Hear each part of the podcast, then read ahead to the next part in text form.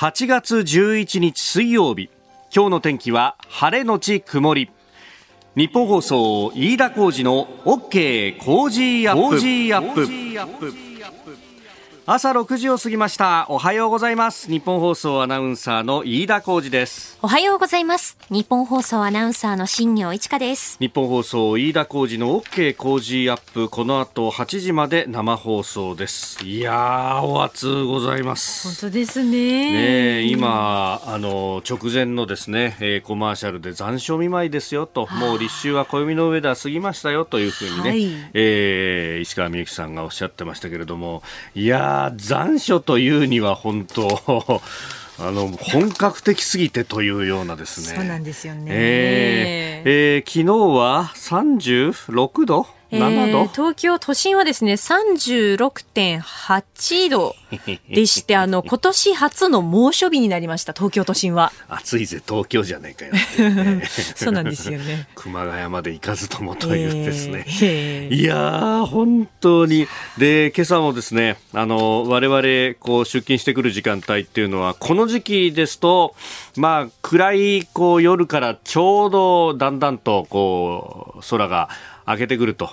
いう時間帯なんですが、ものすごい朝焼けで。そうですね。今日もね、うもうなんかオレンジっていうか赤に近いような茜色のこう空が、えー、広がっておりました。夕方じゃなくてこれが朝なんだという感じで、はい、まあそれを見るとですね、まああの朝焼け見ると天気が崩れるみたいなことが、なんかね、昔はこう名刺のように言われてましたけれども、なんかこうや、3年ですね、朝の番組を続けてきた実感としては、朝焼けを見るとやっぱり晴れるなってですね、やっぱり暑いなという感じもあって、えー、今日も暑くなるようであります。はい、今日東京都心は予想最高気温35度の予想になっていましてね、うん、なるほど、えー、厳しい暑さが続きますので、うん、まあ、こまめに水分を補給したりですとか、エアコンをつけたり、はい、あと屋外に出るときはその直射日光日光を避けたりとかですね、あのいろいろな対策取っていただければなと思います。ね熱中症には本当要警戒というところであります。はいあの町場はねちょっと車の数とかが少なくなってあれやっぱりオリンピック終わってあれですか？なんて言ったらいや飯田さんそれもあるけどねお盆もだよっていうふうにねあね、えー、運転手さんもおっしゃってました、うん、そうですね。今日明日あたりからまあお盆でお休みに入ってと。で土日も含めてっていう方もね、えー、いらっしゃるかもしれませんけれども。うんそのお盆でまああの県をまたいでの移動はっていうね話はありますけれどもまあ感染対策してお墓参りだけは行ってこようかなんていうねえー、方もいらっしゃるかもしれませんが、あの、福岡のお坊さんがツイッターで、えー、書いていて、それが結構ね、リツイートされてましたけれども、一人で行っちゃダメですよと。お墓っていうところを想像してみてくださいと。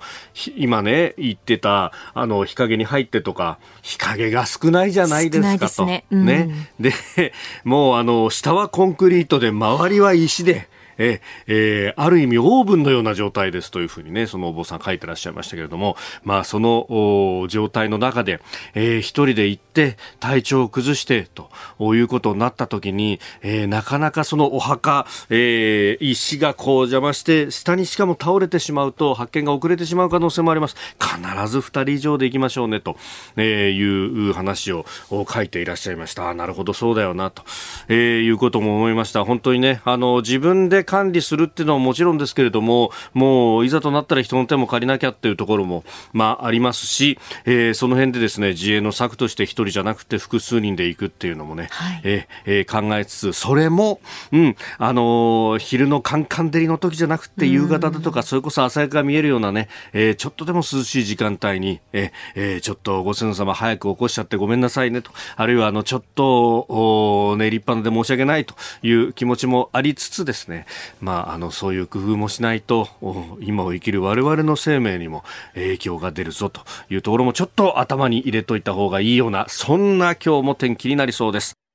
あなたの声を届けます。リスナーズオピニオン。この傾向ジアップはリスナーのあなた、コメンテーター、私、田新業アナウンサー、番組スタッフ、みんなで作り上げるニュース番組です。えー、ぜひメールやツイッターでご意見を寄せください。今朝のコメンテーターは、数量政策学者の高橋洋一さん、6時半過ぎにご登場です。えー、まずは、金メダルの数は GDP の総額で決まるという話。えー、そして7時台取り上げるニュース、昨日発表された7月の街角景気、景気ウォッチャー調査、えー、それから秋葉国家安全保障局長が、えー、アメリカを訪問しておりますサリバン安全保障担当大統領補佐官らと会談を行っております、えー、日米の抑止力対処力の一層の強化で一致をしたということです、えー、それからアストラゼネカ製のワクチンについて、えー、緊急事態宣言が出されている地域に16日から順次配送するということが出てきております、えー、そして米韓合同軍事演習が開始されたというニュース、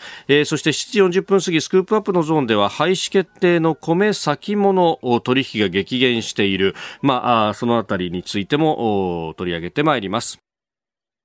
ここが気になるです。スタジオ長官各紙が入ってまいりましたけれども、オリンピックが終わって、そしてお盆という、まあ、あの、ニュースが枯れるというとですね、表現が強いかもしれませんけれども、まあ、あの、大体この時期っていうのはですね、えー、新聞の紙面も薄くなったりなんかするんですが、えー、なんかそういう日常が戻ってきたなという感じで、今日は一面トップバラバラというところです。で、えー、特集記事で一面作るようなところもあって、えー、朝日新聞は、あ米軍は去り、内戦が来るという、えー、アフガニスタンのね、えー、話を一面トップでやっております。うんそして、あのこれ、社会面には各紙載っていて、毎日新聞一面トップですが、入管市体制不十分という、あの、名古屋の出入国、出入国在留管理局に収容されていたスリランカのね、えー、女性の死亡した問題についての報告書が昨日、えー、公表されました、発表されました。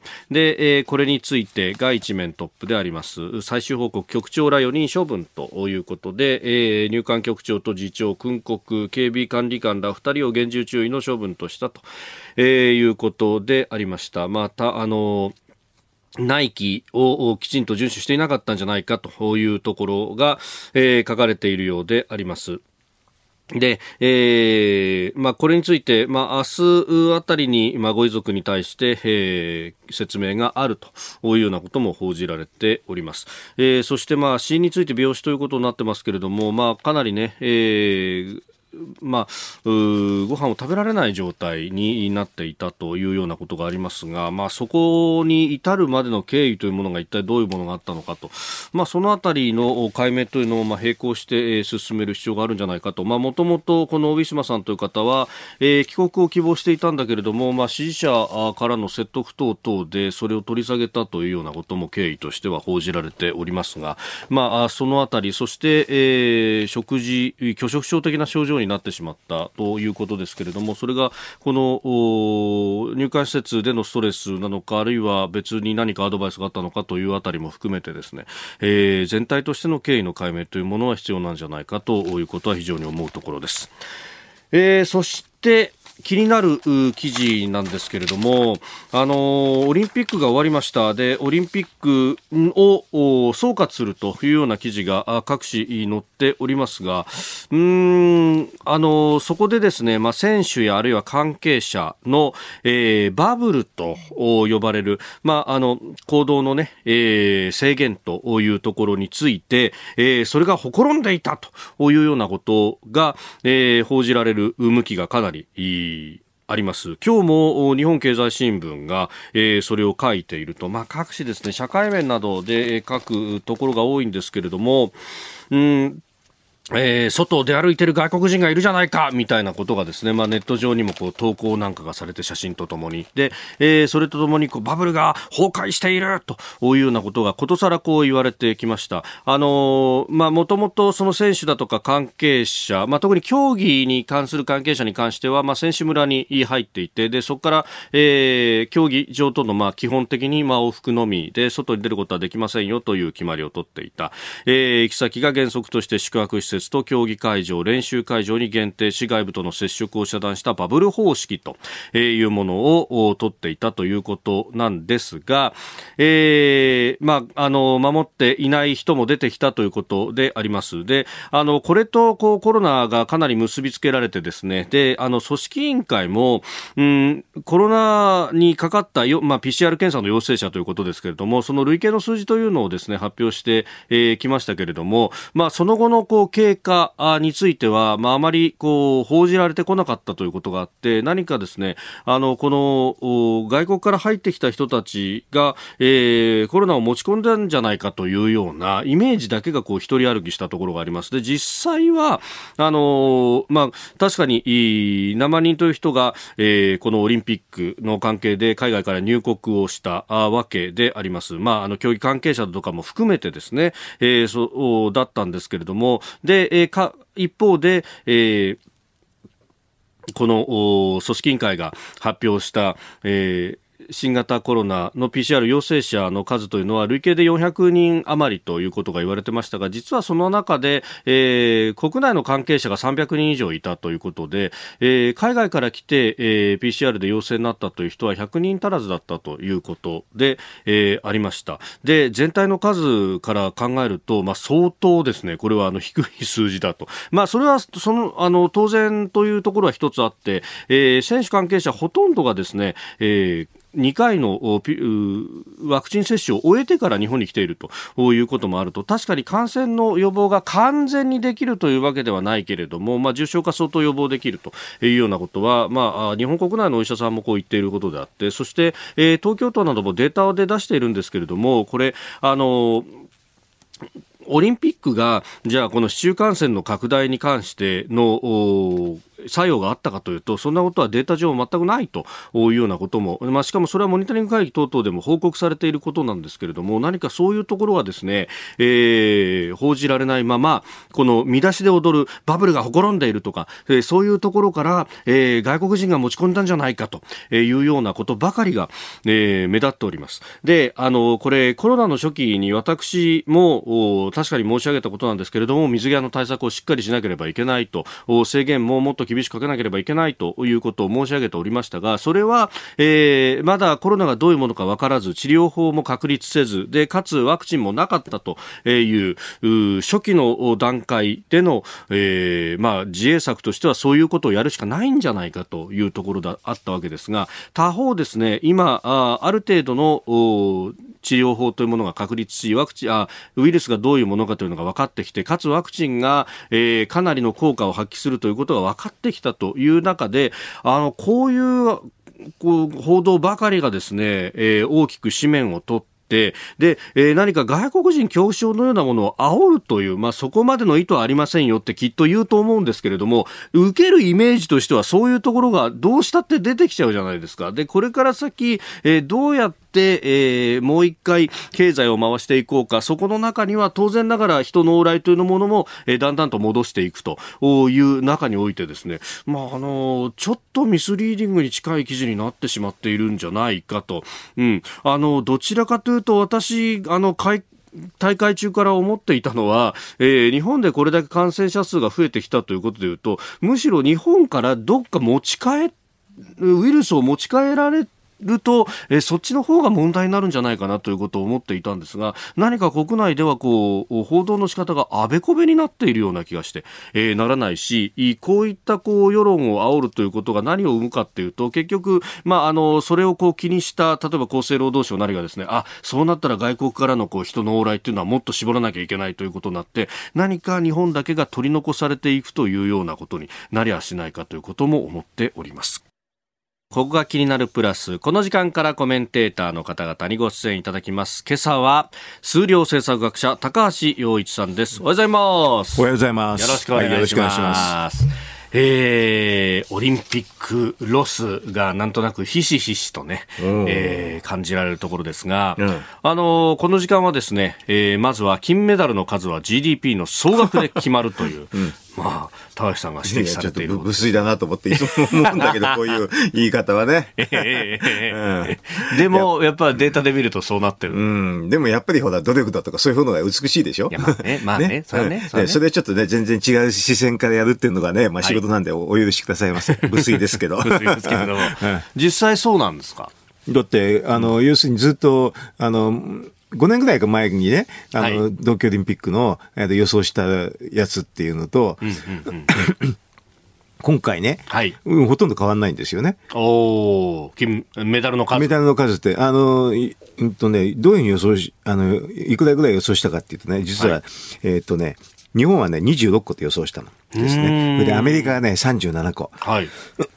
そして、で、中国は42個って予想したんですよ。ほうほうほうそしてね、でも日本はだから26で予想したんだけど27でしょ？はい、そうです、ね、それであと、アメリカは37って予想したのが39。39。で、中国が42って予想したんだけど38だから。うん、まあ、それほど間違ってないでしょ？うん。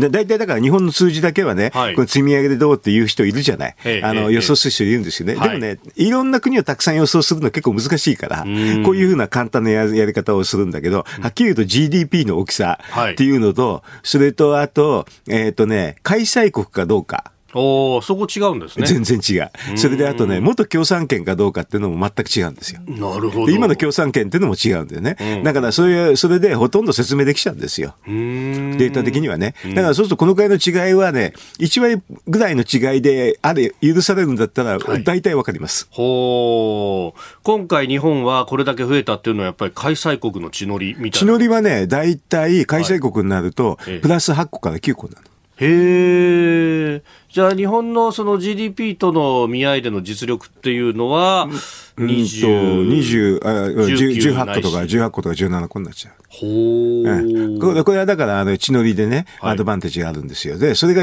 すごく出るのはね、ここから先はちょっと分析では違うんだけど、格闘技なんかでよく出るんですよ。要するにね、事前の練習はどのくらいできるかとかね、そういうので結構依存するんでね、あの、だから、地のりがすごく格闘技なんかは多いの。要するに海外から来ると全然練習しないでいきなりぶつけ本番とかね、そういう形になりがちなんですけどね。はい。あの、自分の地元のところはじっくり練習していけるんですよ。おお、うん、柔道でメダルラッシュっていうのはまさに結構予想通りなんですよ、はっきり言えば。あとボクシングとかね。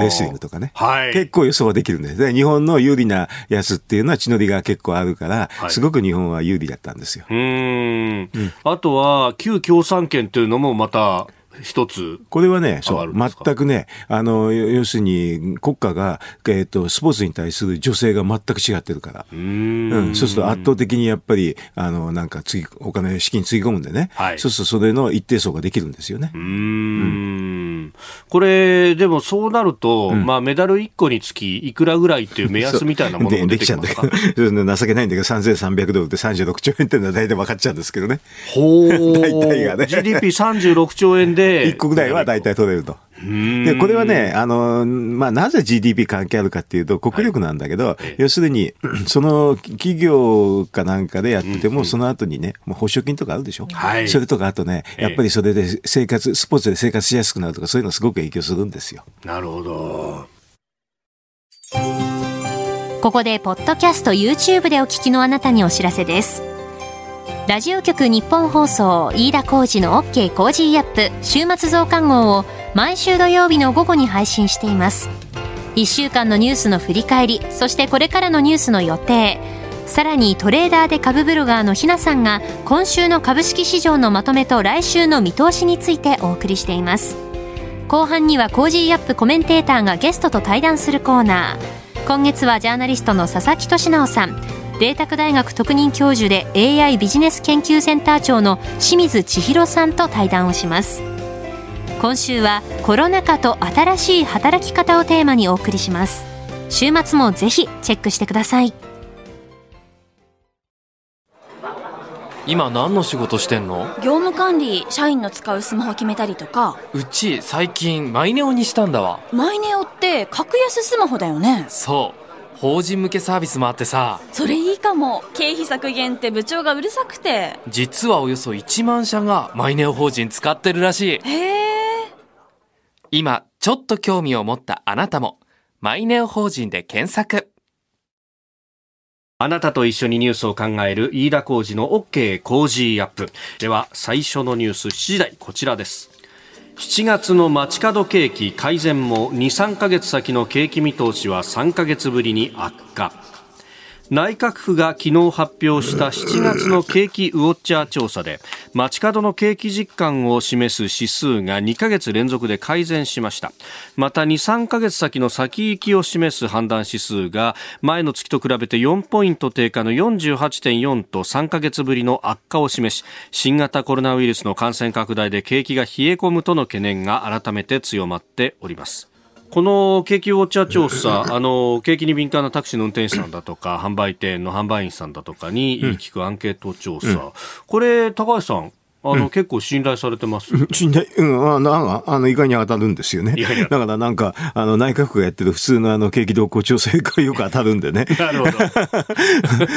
まあ、あの、この感覚っていうのは重要なんで、ね、だあれですよ、よくだからタクシーの運転手さんに聞いてね、どうですかって聞くと同じなんだけど、同じですけど、それをさ、まあ、調査としてやってるんですけどね。はい。ええで、まあ、今回は、まあ、足元の数字としては改善ということですけれども、うん、0.8ポイント上昇。まあ、まあ、まあ、ビビたるまあ、もうほとんど同じですから、ね。ねえ。うん、まあ、数字として48.4でした。これ50がちょうど中立ぐらいそうそうちょうどね。だからあんまり良くないって感じですよね。まあ、どっちかというと若干だけれども、まあ、悪いと答えた人のウエイトのが高いちょっと高い。うん。うんまあ、なんというか、肌感覚はそうだよねと思いますね。うん、そうでしょうね。まあ、あの、これ結構感覚的な話が多いんだけど、あの、なんていうかな、あの、まあ、緊急事態宣言っていうのは飲まされたりとかね、はい、あの、なんていうかな、規制の自粛だとかね、いろんなのが出るじゃない。えー、そういうのがたくさん頭の中にこびりつくんでね、大体こういう感じになりますよね。だからそれがまあ、景気に影響もあるんですけどね。はい。うんで、まあ、これね、よくそのコロナの影響についてっていうのは、うん、その、製造業だとかと飲食、サービスでだいぶこう、グラデーションがくっきり分かれてるそうですね。コロナの話で、製造業の方は比較的影響少ないけど、やっぱりサービス業はき,、きついですよね。対面のサービス業ってのは多いでしょうからね。それは、その、いくらなんでも自粛やって営業のなんとかとか言われるわけですね。時短、時短、時短要請とかね。はい。これはもうもろ効くんじゃないですか？うんで、まあ、あの、雇用についてとかもね、いろいろこう出てますけれども、うん、やっぱりこう1年以上失業が続いている方が増えているというような話が今日、えー、もう新聞の紙面に出ております。うん、まあ、その辺もやっぱり二極分化進んでますかね。まあ、あのね、こういう時期に儲けられる業種とかね、儲けられる人はいるんですよね。うん、意外にね。不景気だから、うん、だからその二極化っていうのはありますね、確かにね。業種によってもあるしね。うんでこれをこうどうじゃ政策として手当てしていくかになってきますよね、うん、この先は。本当はあれなんですよね、なんか補正予算でやったのが使い残してと私はもう驚きましたけどね、ああいう。去年の補正。去年の補正予算をだいぶ使ってないんですよね。まあ、全体のコロナ対策費として出た出した分で。驚きですね。30兆ぐらい使い残しがあるという、うんまあ、融資のやつはね、結構使わないのことがよくあるんですけどね。一番私ちょっとあれだったのはコロナのね、あの医療体制の方の強化費っていうのが1.5 5兆円があってあんまり使ってなかったって。それとあと、時短要請のための協力金ってこれ地方自治体が払うんですけどね、はい、そのための地方創生交付金って地方自治体に払うお金も、これはあんまり使ってないですね。だから、要するに非常に重要なコロナ対策のところは使ってないのが多かったんで、これはちょっとびっくりして、こういうのはきちんと使わないと、景気うまくいかないですよ。うん、まあね、地方自治体のその事務的なところで手が回らなかったんだというようなことが出てますが、どうありえないですよね。ありえないっていうかね、はい、あの、大体だから、あの、お金を支出するのは2種類パターンがあるんですよ。あの、概算払いって生産払いっていうのがあってね。はい、生産払いっていうのが、まあ原則なんですよね。きちんと、あの、明細書出して。出してって。はい、これは緊急だから概算払いなんです、本当は。ああ。で、それしなかった。まあ、ある意味、このな会社の経理の生産でも、こう一個一個全部項目書いて、うん、こうでそれからお金もらうっていうのが、生産払い。生産払い。うん、で、概算払いって、いいわゆる出張前に金払いでちょっとお金もらう。とまとめ、まとまとめてポンってもらうって先にもらう先渡しでもいいんですけどね、うん、そういうふうにしないっていうのは私はちょっと驚きましたけどね。だってここで違うだろうで、それはさ、生産払いでやってたらそれは大変でしょ。はい、たくさんやって、事務がたんあの手間取るってのは当たり前ですけど、えー、そのね、事務が手間取ったって前提はね、生産払いだからですよ。だからそれ、それ私なんかから見ると、生産払いがおかしいんだと。緊急時なんだから概算払いだろうってすぐ思いましたけどね。うん、そうなってないところなってないから事務が大変って言うでしょ。概算払い簡単ですよ、はっきり言うと。あとが大変だけどね。あ、あ、これって、うん、だそれこそこう、まあ、地方行政を見るということでいうと総務省だったりする通達でなんとかなったりしないもんなんですか？普通はこれは通達で出してもいいんですけれど、緊急時は、うん、あの一応概算は普通ですけどね。まあ、もうあの自治体の判断として概算でやるというふうに、うん、概算でやらなかったら間に合わないじゃないですか。普通に考えたら。うん。うん。これ私はよく分かんなかったですよ。えー、まずはあ7月の街角景気の話からあコロナ対策というところまでお話しいただきました。おはようニュースネットワーク。え取り上げるニュースはこちらです。秋葉国家安全保障局長日米の抑止力対処力の一層の強化で一致。訪米中の秋葉武雄国家安全保障局長は日本時間昨日午前サリバン安全保障担当大統領補佐官と会談し日米同盟の抑止力対処力を一層強化していくことで一致しました。また軍事的圧力を強める中国などを念頭に自由で開かれたインド太平洋実現に向け連携することを確認しております。えー、秋葉局長就任後初めて首都ワシントンを訪れたということであります、うん、まあ、他にもブリンケンさんと会談をしたりもしておりますが、うん、まあ中国に対してというところ。そうですね。あの、この秋葉さん外務省の方なんですけどね、はい、あの多分ね、うん、外務省官僚から見ればね、はい。もう久方ぶりに自分たちが仕事できるっていうふうに思ったと思いますよ。だってトランプ時代ってほとんど意味がないですよ、事務型交渉が。ああ、トップ同士で、トップ同士でやって、それで、まあ、だから安倍さんがね、はい、もう話してどうって言うんで終わっちゃうでしょ？うん、もう下、下事務型のとこほとんどなかったと思いますよ。うん。そういう意味では楽といえば楽なんだけど、はい、でもね、あのね、ちょっと官僚として見るとね、歯がいなんていうかな、もどかしいっていうかね、本当は自分がっていうところがあったのに、全然そうじゃないでしょ。ええ、でななだからみんな、あの、トランプさんとの、まあ、ちょじ直談判でほとんど決まっちゃうんだったんだけど、今回バイデンさんになってから下に落とすじゃない。はい、で、あの、ほら、相手の方の国務省の方も、ブリンケンつって、え、まあ、はっきり言って外務省から見るとずっと昔からの知り合いですよね。まあ、オバマ政権時代の国務副長官だったりとか、うん、顔見知りであると。うん、顔見知りだから、ものすごくみんな、もう張り切っちゃってんじゃないの、外務省の人は。要するにここ俺たちの出番だっていう感じになってね。まあ悪いことじゃないと思いますけどね。うん,、で、ここへ来て、日本も、まあ安倍さんから菅さんに政権が変わった。だからトップでね、あのね、あのなんかトップ同士でポンってやるっていうことはなくなって、、まあ下に脅してるってパターンじゃないですか？うん,、だからそういう意味では、あの、バイデンさんと菅さんになってから、はい、あの、下の事務方の方はね、いや、ここは俺の番だっていう感じになってんじゃないかなって思いますよ。うん、いいことだと思いますけどね。それがきちっと、そっちの方がね、今のところですよね、バイデンも、あの、さんの方もね、あの、対中政策ぶれると思ったら意外にぶれなくて、きちっとしてますよね。基本的にこう、トランプさんの敷いた路線のまま、そう。ひっくり返すことなくてね、だからバイデンさんがひっくり返すんじゃないかと思ったら、意外にバイデンさん下に任せちゃってるから、うん、そうじゃないですよね。なんかね、うん、あの、息子さんが中国でビジネスしてたなんだとかがあったから、うん、これ、親中政権なんじゃないの？というの、ね、思うのは普通でしょうけどね。うん、だから、もしイニシアティブ取ったらそうなんだけど、バイデンさんは意外に下に任せて、よきにあからいの人だから、それで下でブリンケンさんだから、まあ、あの、意外に今のところはね、そうじゃないと。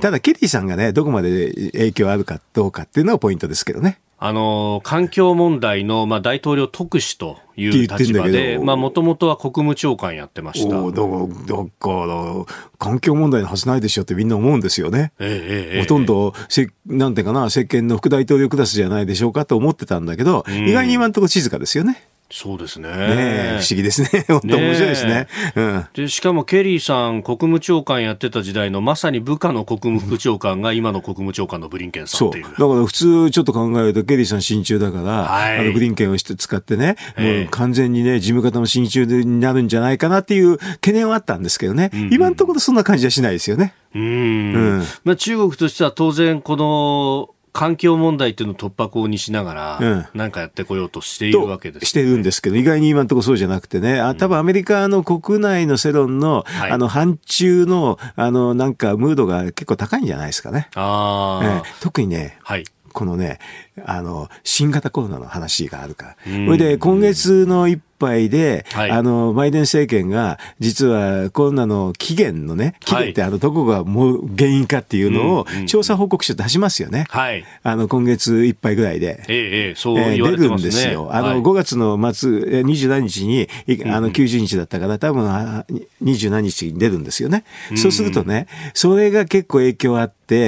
この対中のスタンスが結構そこで決まるかもしれないですよね。なるほど。あの、あの WHO の報告書出たんだけど、はい、あれは、まあ、物価の研究所は関係ないって言っちゃったんだけどね、そこは多分ひっくり返すと思うんだよね。うん、結構、結構関係ある。だから、だから、最近あの、ほら、CNN かなんかでも、はい、なんか、ハックしてデータを取ったなんていうのが出てきたでしょ？出てきましたね。あんなの絶対にあれですよね。あの、なんていうかな、アメリカの政府の方から、政府の関係者の方から出たんじゃないかなと思いますよね。まあ、ホワイトハウスなり、その周辺側からのリーク。うん、それはだから、今月いっぱいの、あの、ウイルスの話についての報告書って、あれはもう出るんですけどね、うんうんうん、それのちょっと布石じゃないかなと思うのが普通ですよね。うそうするとね、対中のムードっていうのは、違う側面からも大変になってきて、多分、当面の正念場は、はい、あの北京オリンピックの話になると思いますよ。まあ政治的ボイコットは多分すると思うんですよ。政治的ボイコットって外交的ボイコットとも言うんだけど、はい、あの開会式に要人は出ないと。今回アメリカからだと、あのバイデン大統領のジル夫人が、うん、参加来ましたけど、出ない。出ない。出ない。あの、だから、あの、そ、なんだっけな、あの、クリミアの、あの、ソ連の時あったでしょ？ああ、あの、ソチでの東京オリンピックの時ですね。あれレベルは間違いないと思うんですよ。あの時は、オバマさんは行かなかった。行かなかった。で、安倍さん行ったんだけどね。でも今回は、あの、なんていうかな、北京オリンピックで、外交的なボイコットはすると思うんですけどね。それ以上の話がどうなるかっていうのがポイントで、そうすると対中政策っていうのは、それが結構決まってくるような気がします。そっちの方から。要するに、あの、人権問題とかウイルスの話からね、決まってくるような気がしますけどね。あええ、ここのところ確かに、この 武漢のウイルス研究所が非常にずさな管理であった等々という報道が、うん、まあアメリカ側からも出るし、イギリスからも出てきた、ね、うん、だからそれはリークしてるんですよ、政府の方が。これであれでしょ？あの、まあ、亡命、中国の方の、あの、トップの方の人も亡命したりしてるでしょ？そういう、ね、うん、はい、そういうアメリカに亡命して、そういう情報もたくさん入ってきてるとは。だからそういうのでたくさん、あの、絡めてでね、はい、今度の8月の報告書がどうなるか。そうすると年内の、まあ、ボイコットするんでしたら年内なんですよね。年内のあの動きが、そこで結構あの方向が決まるんじゃないかなと思いますよ。そういうのにくっついていって、この安全保障の話とかそういうのもくっついていって、はい、あの、なんか対中強硬があればね、それとともに決まるような気がしますけどね。確かに議会協調会とかでも、その北京オリンピックも含めてオリンピックに対して、まあお金を出しているスポンサー企業の、うん、えね、えー、担当者なりトップに近いところを呼んで、どういうつもりだっていうことを聞いたりとかしてますね。そうそう、やってるんですよ。というふうに私は見てるんです。いろんなの動きなんかが、やっぱり北京オリンピックとかウイルスの話とかそういうので、まあ人権ね、あとウイルスの話で、それが先に行きながら、それでそれに後に、まあ北京オリンピックの話とか、あと安全保障なんかついていくような、そんな気がしますけどね。うん。うんえー、そしてもう一つ用意していたニュースですけれどもアストラゼネカのワクチン緊急事態宣言地域に16日から配送ということ、はい、えー、昨日河野担当大臣記者会見で明らかにしたというところであります。ワクチンをねどうこう打っていくかというところですけれども、うん、ようやくアストラゼネカのものも使うようになった、うん、もうこれは原則あってね、うん、要するに非常に感染のあの厳しいところから打っていくって決まって世界中みんなそう、はい、どこでもそうです。で日本も都道府県で見るとね、はい、あのワクチンの接種がいってるところと、うん、あのこの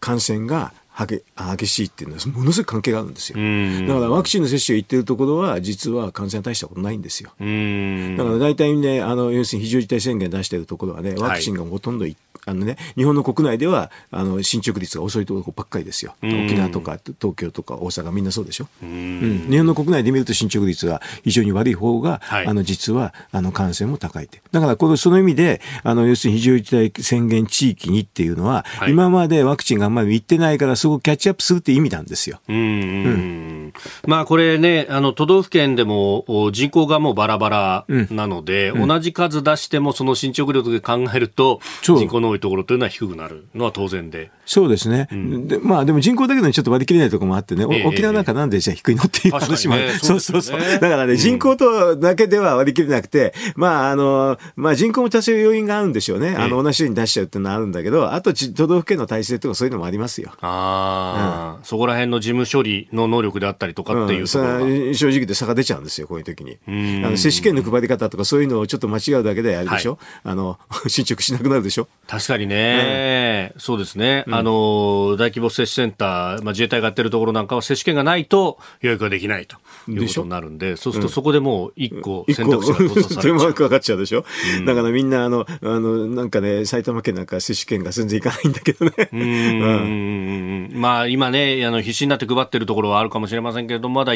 手元にないよっていう方がね、うん、だからあんなのプリントアウトすればいいんじゃないのと私なんかずっと言ったじゃない。オンラインでなくてオンラインでできるんじゃないのと、ね、なんでできないのとあと分かんないですけどないのね。うん。その辺の、まあ、事務作業の部分も、まあ、あるし、ええー、そして、まあ、今、感染が拡大しているところに、まずはアストラゼネカを配っていくと。そう当然、えー、当然です、うん。まあ、これがね、えー、原則40歳未満には接種しないことになっているというところですけれども、まあね、あの1回アストラゼネカ打って2回目別の打つとブースター効果があるとかいろんなことが言われてます、ね、いろんなこと言われてるけどね、うん、まあとにかく早くいろんな打っていけばねあの経済正常化になると思うしね、うん、でそもそもね今緊急事態宣言だけどワクチン2回打った人はね、はい、あのいろいろやった方がいいですよ。うん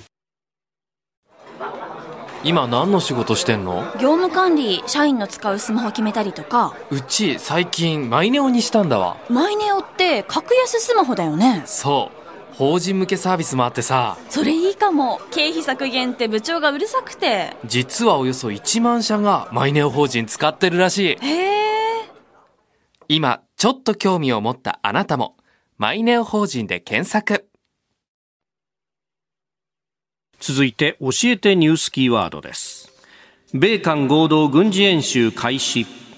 韓国軍は10日アメリカ軍との合同軍事演習を始めました。米韓合同軍事演習は例年春と夏に実施されているもので野外での機動訓練は行われずコンピューターシミュレーションによる指揮所での訓練などが中心となります。これに対して北朝鮮は必ず代償を払うことになる自滅的な行動だと非難、えー、再開したばかりの南北間の通信ラインも普通となりました。というニュースですけれどもね。まあ、あれですね、バイデン政権になってから、はい、あの、北朝鮮はちょっと、あれですよね、トランプ政権の方がやりやすかったかもしれないなと思ってるかもしれませんよね。一応話できるでしょ？はい。ちょっと今のところ、あの、アメリカと話ができないから、えー、ど、どこにはけ口を持っていくのかなというふうに思ってたんだけど、韓国に行っちゃったんですかね。うん。まあ、韓国から、韓国経由で、うん、まあ、アメリカとなんとか意思疎通をしようと。うん、でもあれですよね、直接のね、ルートもあるはずなんだけどね。まあ国連のルートとかね、今までは注目されたりしましたが。まあとにかく北朝鮮はね、とにかくアメリカと交渉したいわけだから。直接交渉したい。そう、直接交渉したい。あの、韓国経由じゃダメなんですよ。うん、だから文在寅がいくら言ってもダメだったんでね。うん。うん、だからもうだから直接交渉したいっていうのが根っこなんで、それにどうやって持っていくかなんでしょうね。だからとりあえず、うん、とりあえず気を引き、引かなきゃいけないっていうことで、はい、いろんなことを言うんだと思うんですけどね。うん。で、まあ、この米韓の合同軍事演習も、まあ、かつては、えー、屋外で、うん、まあ、大規模に、えー、兵員も動員をした上で、うん、えー、やるフォールイーグルというものがあったりとか、うん、えー、キーリゾルブという指揮所演習があったりとかしましたが、だいぶ規模を縮小しているようですね。そうですね。もう、今やそういう時代じゃないかもしれませんよね。うん。まあ、結構、その、韓国ムンジェイン政権が、えー、北朝鮮に対して気を使うような形で、うん、えー、自主的に人を削減しているなんてこともそうね。気を使ってるんですけどね、もうムンジェイン政権ももう残りわずかですからね。多分、多分、多分、多分、だ、だ、誰も文人政権とは相手しないと思うんですけどね。だから、キム・ジョンウンもあれですよね、トランプさんいなくなっちゃって、文人だからって言って、はい、どこにはけ口なんかね、見出すのかね。うん。うん。と思いますけどね。ひょっとしたら日本かもしれないなという気もするんだけどね。ああ。えーあまあ、かつての小泉政権の時というのも、まあ、アメリカからもテロ指定され、えええー、どこも頼りできないところあると結構、だから日本の可能性はあるんですけどね。こういう時に頑張るっていうのが、まあ外交、外交なんですけどね。どこまでやってるか私は知りませんけれど、まあ、あの、ちょっとは、はためで見たらあれですね、あの、だから中国の方になびいちゃってますよね、結構ね。北朝鮮はね。ええー、だからそういう時にはまあチャンスといえばチャンスなんですけどね。うん、拉致被者を取り戻す。もうもちろん日本独自の話っていうのは、交渉窓口になるといろんなことできるけど、他の人に頼むのは無理でしょう。あの、トランプさんみたく、拉致にすごく理解のある人ってのはものすごい稀ですよ。アメリカのあの、ね、大統領としてはね、はい、ものすごい稀だと思うんで、バイデンさんに同じことを期待するのは多分無理だと思うんでね。だから日本がこういう時に頑張れる、あの、チャンスであるなと思うんですけどね。うん,、これをこうどうそうそう、どうやって生かすかってね。まあ、あの、えー、文在寅さんよりかは、あれでしょう、初めての菅さんの方がやりやすいかもしれないですよね。北朝鮮から見てもね。なるほど。うん、まあ、これね、えー、前の国家安全保障局長の北村さんは、うん、かなりこうモンゴルルートだとかいろんなところを模索しながら、ここをこうやろうとしていたというようなことも、一部報道も出てますけれどもね。まあ、あのね、外交努力は表に出ませんけどね。出たらまずいですから。出たらまずいんでね。まあ、多分いろんなことやってる最中だと思いますよ。だから、そういう、ある意味では、あの、まあ、日本の出番。で、さっきね、外務省の人出番だって言ったでしょ？はい、外務省と、外務省じゃない人も出番かもしれませんよね、こういう時はね。うんうん、トップでっていうよりも。じゃないから、下の方で、あの、いろんなルートでやってみると。で、その時に時々当たる時ありますからね。うん。まあ、かつての、まあ、こいつもの時も、あの時はミスター X なんていうふうに言われましたけど言われました。まあ、外務省の人がやってたけど、まあ、あの、いろんなルートでやるのはいいことですよ。うん。うん、やっぱり、北朝鮮今孤立化してて、下手になると中国の方にしか行かないでしょ。はい。うん。だから、いろんなルートでやってみてっていうのはあると思うんだけど、まあ、韓国はちょっと難しいですね、もうね。難しい。うん、文在寅さんじゃもう無理じゃないかな。要するに長くないしね。ええー、もうここは足元見られているし。そりゃそうでしょ。だってあ、かあの、キム、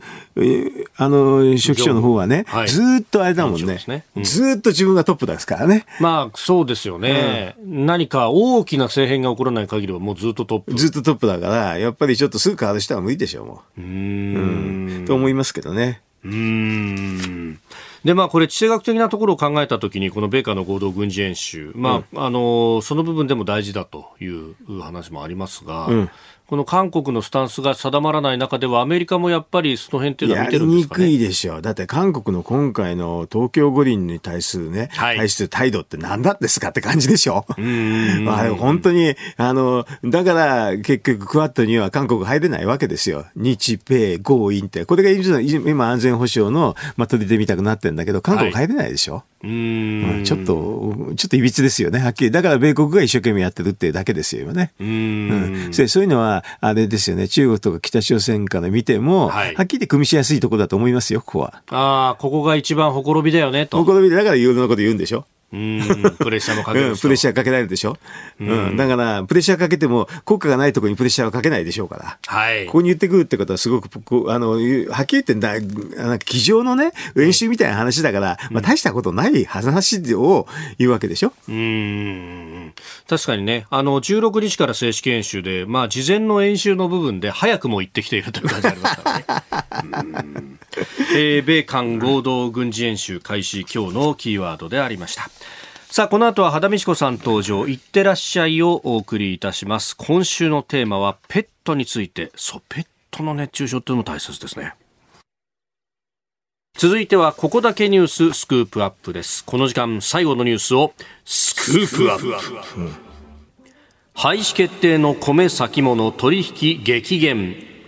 米先物取引の廃止が決まった堂島取引所の10日の取引は国内の米先物市場がなくなることから積極的な売買を控える動きが広がりました。出来高は109枚で今年6月の1日平均6000飛び16枚の 2%, 2程度にまで激減しております。米の先物生産者や卸売業者らが事前に決めた価格で、えー、最長1年先に、えー、お米を売買することを約束するという取引であります、うん、まああのその収穫量による価格の変動を、まあ、ある意味ヘッジすると、そうですよね。あの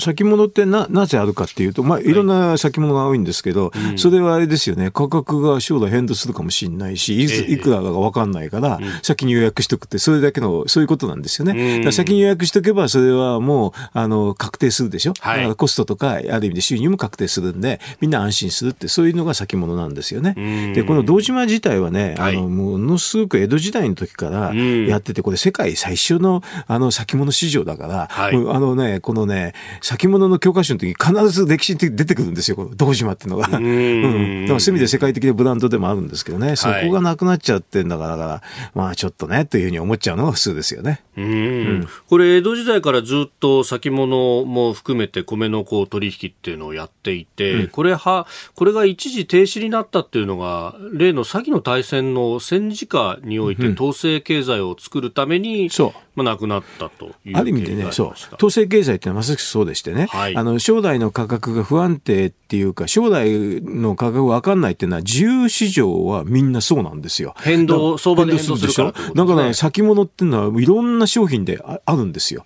要するにそれは自由市場だから。でもし自由市場なかったら、はい、先物意味がないじゃないそういうことなの、逆に。うん、成立しないわけですね。だからある意味で、あの、共産権ではあまり成立しないものなんですよ。要するに自由市場がない。自由市場じゃ全部管理市場だったら、それは先物いらんでしょ。お上が全部フィックスしちゃうんだったら。でも、うん、そういうふうなところになっちゃうと、はい、先物ってある意味でその資本市場の裏側みたいな話でね、自由市場っていうのがあるっていうの証なんですよね。だからこれ今回も、あの、米の先物がダメだっていうのは農水省の方が参加者がは参加する生産者は少ないっていう、そういう理由なんだけど、はい、それは補助金配ればそうですよ。補助金配れば、要するにすごく安定するでしょ？安定っていうか、はい、先の価格読めちゃうじゃない。先物いらなくなっちゃうんです。だからある意味で参加者少ないでしょっていうのは農水省がたくさん補助金配るからってことになっちゃうんですよ。参加者を少ない条件を作っておきながら参加者が少ないことを理由に廃止させるっていうのは、何かマッチポンプのように思いますね、うん、だからそれであの意味で補助金もねあのメリハリ配つけてやるといいんですけど、はい、今回みたくコロナになってあの今回、えー、と3000何百億ってねすごく大きな補助金になってるんだけどこれは実は一律に配っちゃうから、うん、そうするとね普通のねあのお米ので補助金もらった方がコシヒカリ一生懸命作ってるから高くなっちゃうとかね。そうするとね、あの生産者からしてみてね、ちょっとこれ何なのっていう感じになるんですよ。品種改良する努力とか、そういう、まあ、ある意味、こう、市場でこう、競争があれば、当然ながら品質を良くしようという努力、そして品質を良くすれば、お金もいっぱい入るよっていうような、うん、そういうのを阻害しちゃうの。あの、ある意味でこの補助金のマイナス効果なんですけどね、こういうことをやってて、それで、その一方で補助金たくさん出して、それに群がってる人も多いから、はいこんなのを、あの、先物なんかけしからんという人もたくさん、まあ議員なんかも出るんですよね。で、あの、先物ってある意味で価格の指標性っていうかね、先、あの、将来の価格を先取りするところがちょっとあって、はい、ある意味でしか米の価格の、あの、すごく自由な市場っていうかね、自由な価格決済にもなるんだけど、それに反対する人も、組織もなんかやってるのけしからんって、俺たちの価格でやれっていう人もいるね。これははっきり言えば農協だけどね。そういうのがたくさん絡んでて、ある意味でこれね、今回先物の廃止っていうのは、はい、農政のいろんな歪みっていうのがここにみんな出てるって私には思いましたけどね。うん、まあその補助金について考えると、うん、あのまあ補助金を出す側、農水省などは、いや食料自給率の維持のためとか食料安全保障のためなんですと言いますが、これは補助金だけでやるものではないではないでしょうね。やっぱり補助金っていうのは、そのインセンティブを与えるっていうのは重要なんだけど、うん、今さっき言ったように、普通のお米で何もしなくてやんだけど、一生懸命作ったコシヒカリで高くなっちゃったら、これちょっとまずいでしょ。うん。あの、企業努力っていうかね、はい、あの、一部補助、補助するのは全然悪くないと思うんだけど、えー、やりすぎると、やっぱり、あの、生産者から見ればね、新しい品種でおおいしいお米作ってたくさん稼ぐって、そのインセンティブを奪っちゃいますよね。うん。うん、まあ、それは市場を歪ませるということですか歪ませるしちゃいますよね。だから、あの、価格も歪ませるっていうか、この価格について、あの、金融業者がやるのはけしからんと思ってる JA の人は反対するし、あと補助金をたくさん出してる人から見ると、見ても、この先物を生かすってことは、将来の価格を安定させ、結構安定させちゃうから、補助金の減少につながるかもしれないっていうんで反対するしっていうんで、いろんな人が反対しちゃってね。それで今回のこの結果になっちゃってるわけですよね。で、まさにその、こう、金融の人がやるのはけしからんっていう、論の中に、まあ、米の先物というと、うん、まあ、それこそね、えー、戦前の、戦前しかやってなかったから戦前のイメージしか残ってない部分がありますが、うん、これで、まあ、錬金術のようにお金をこう、ね、えー、安く買って 高く売り抜けてみたいな、うん、まあ、そういうこう、投機的なイメージみたいなものがまだ残っている向きもあるようです、ね、まあ、すぐだから投機っていうふうに言っちゃうんだけど、投機と投資の話、区別なんてはっきり言って難しいんですけどね。でも、まあ、あの、どこの国でも先物はあるし、はい、どんな商品でもあるっていうのをちょっと考えてもらったら、はい、米だけなくすっていうのはすごく変じゃでしょ。うんう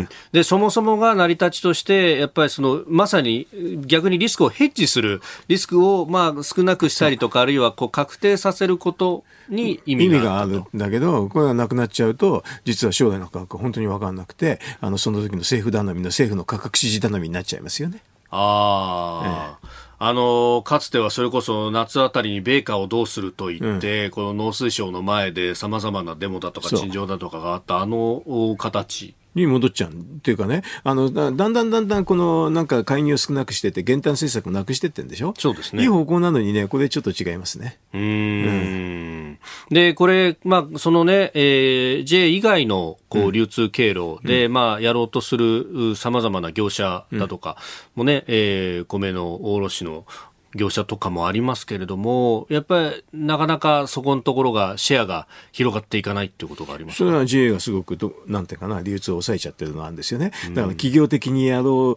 う、あの農家を企業的にやろうとしてする人にとっては、JA もちょっと余計だしね、うん、そういう人は先物があった方が実は楽なんですよ。企業的にやるような人のためのあのなんかあの政策にはなってないんですよね。うん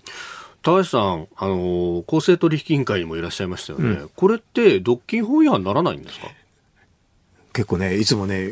微妙なんですよ。本当に。あんまり聞いちゃいけないこと、ね、いや、いいんですよ。これあのね、あの、確かにね、はい、あの、流通独占っていうのがあってね、あんまり、あんま激しいんですよ。ただしね、うん、ああのね、農協自体が、はい、あの組合組織だから、はい、独禁法の適用除外になるわけ。はあ、うん、だからここやりにくいやりにくくてしょうがないの。それこそ流通だけじゃなくて、農機具だとかその安全だとか、それこそ金銭面でのこうやりあのね。もう完全に独占ですよね。だから、ね、あの企業的なあの農家経営をすごく阻害する存在であることは間違いないですよ。今となっては。そう。うん。かつてはかつては零細農家だけが集まるんだからその意味があったんだけど、はい、今企業的にやろうっていう人にとってみれば農協ものすごくあれですよ障害ですよ。うん、そこら辺は立場によって見方もいろいろ変わるかもしれないですが、うん、ただ、今、その、なり手不足であるとかっていうのが現場言われている中を考えると、本当企業的にやってね、うん、あの、まあ、ネット通販かなんかが一番すっきりしてるんですよ。そうすると農協全くそれと対局でしょ？うん、企業的にネット通販で海外輸出するって人から見たらね、はい、農協なんて本当にね、なんであんのっていうふうに思いますよ。まあ、むしろね、あの、それこそ地方の農協の中には一生懸命こう頑張って、海外にも、ね、売っていこうという、うん、ある意味こう企業的な活動をやるような、ね、うん、先進的なところも出てきてうん、それはそれでいいんですけどね。中で、うん、でも一般的にはやっぱり共同組織だから、はい、あの、もたれ合いっていうとかね、助け合いっていうか、そういう精神でやりますからね。企業的な要素は入りにくいですよね。共同組織の中には。うん、なるほど、えこれ、全体を変えていくっていうと大変ですよね、だからもうあれですよね。企業大きい企業を作ろうと思うと、はい、まああの農地の話とかそういうんでいろいろ制約があるでしょ？だから特区作って藪市でやろうとしたんだけど全くうまくいってんのに農水省の方はあれは全くうまくいってませんって逆のこと言うじゃない。うん、企業的にやろうとするとこにも目を、あの、なんか、潰すしね。もう今回の先物みたいな、あの、資本主義の最最先端のところ行くのも潰すしって感じですよ。うんうんなかなかそこが変わっていかない。そうですね。本当は企業みたくやればね、海外輸出もできてね、はい、それで種苗法なんか改正してるから、いい品質たくさん外に出せるんですよね。うんうん、きちっとこの、まあ、著作権的な権利は保持した上で外に出すことができる。うん。でもそれに反対する人たくさんいてね、今回の種苗法改正の時も随分反対したでしょ？でも、なんかこの間あれですよね、あの、韓国でやっぱり似たような苦労が出ちゃったって話ですからね。はい、ありましたね。ありましたね。だからあんなの種苗法なんかうまくやんないからこういうことになって、あ、種苗やってるんだけど、あれをめこぶししてくださいなんて言ってるんでしょダメですよね、ああいうのはね。あの当時は、うん、その、まだ守備法がなかった時代に出ちゃったやつですかね、あれね。あれどうなんかなあの、うん、あの守備法の後のもう気するんですけどね。でも、あの、ああやって権利の保護をして著作権を守って、はい、あと企業的にやるっていうのはこれから農業で必要な分野なのに、農水省はその体制になってないですね。うんえー、米の先物の話から、まあ、日本の農業全体までお話をいただきました。今朝もポッドキャスト YouTube でご愛聴いただきましてありがとうございました。飯田浩二の OK コージーアップ東京有楽町日本放送で月曜日から金曜日朝6時から8時まで生放送でお送りしています番組ホームページでは登場いただくコメンテーターのラインナップや放送内容の原稿化された記事など情報盛りだくさんです。また公式ツイッターでも最新情報を配信中。さらにインスタグラムではスタジオで撮影した写真などもアップしています。ぜひチェックしてください。そしてもう一つ飯田浩二アナウンサーの「夕刊富士」で毎週火曜日に連載中の飯田浩二の「そこまで言うか」こちらもぜひご覧になってみてください。